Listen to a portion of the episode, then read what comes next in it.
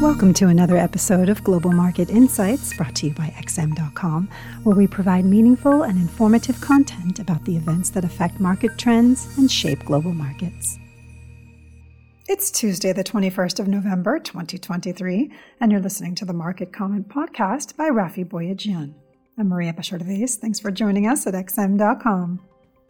Equity markets got off to a positive start on Monday in what is a holiday shortened week in the United States while the upbeat mood seems to be mostly holding on Tuesday as investors await more clues on the path of interest rates. The Federal Reserve will publish the minutes of its latest policy meeting a day early at 1900 GMT to account for markets being closed on Thursday for Thanksgiving Day. Market pricing for the Fed rate path has moved rapidly over the past week as investors added to their rate cut bets following the softer than expected CPI numbers for October. The minutes will therefore likely offer outdated views on the economy, as aside from weaker inflation, growth indicators have also deteriorated somewhat since the November meeting. Nevertheless, if the overriding message of higher for longer is repeated in the minutes, rate cut expectations might suffer a knock, pulling stocks lower and giving Treasury yields a leg up. However, Fed policy expectations are not the only driver on Wall Street this week, even amidst the light calendar, as AI mania is making headlines again. After the unexpected ousting of Sam Altman as the CEO of OpenAI on Friday, Microsoft has snapped up both Altman and his co founder Greg Brockman to join the tech giant's new advanced AI research team. With many OpenAI staff threatening to quit the firm and potentially also joining Microsoft in protest at the sacking, this is seen as a major win for the latter. Microsoft's share price hit a new all time high on Monday, while other AI stocks like Nvidia also rallied.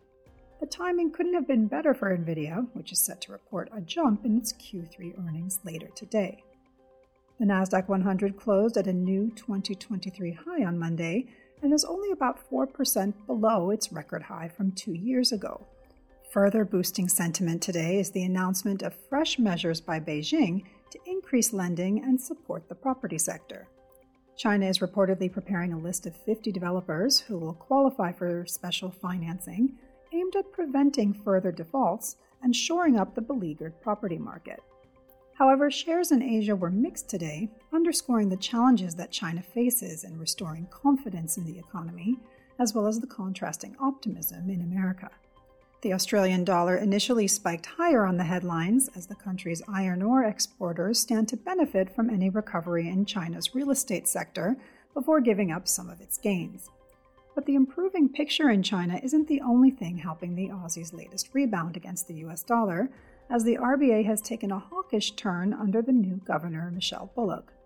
With both her comments as well as the minutes of the RBA's November meeting from earlier today sounding concerned about inflation, RBA is now the only major central bank, apart from the Bank of Japan, that has substantial odds of a rate hike priced in.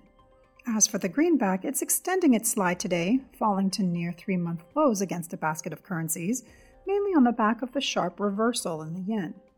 The Japanese currency has seen its fortunes turn around dramatically this month, as declining inflation in Europe and America is being seen as paving the way for rate cuts next year while the Bank of Japan may finally be getting its wish of inflation holding sustainably above 2% and has been dropping subtle hints that it may soon exit negative rates. The dollar briefly hit a two and a half month low of 147.14 yen on Tuesday, while its Canadian counterpart was flat ahead of Canadian CPI numbers due later in the day. The loonie hasn't enjoyed much of a bounce against the greenback as oil prices have been heading lower since September. However, speculation that OPEC Plus will announce further cuts to oil production when it meets on November 26th have managed to put a floor under oil prices for now. WTI futures were last trading slightly lower, snapping two days of gains. Thanks for listening. This was today's market comment here at XM.com.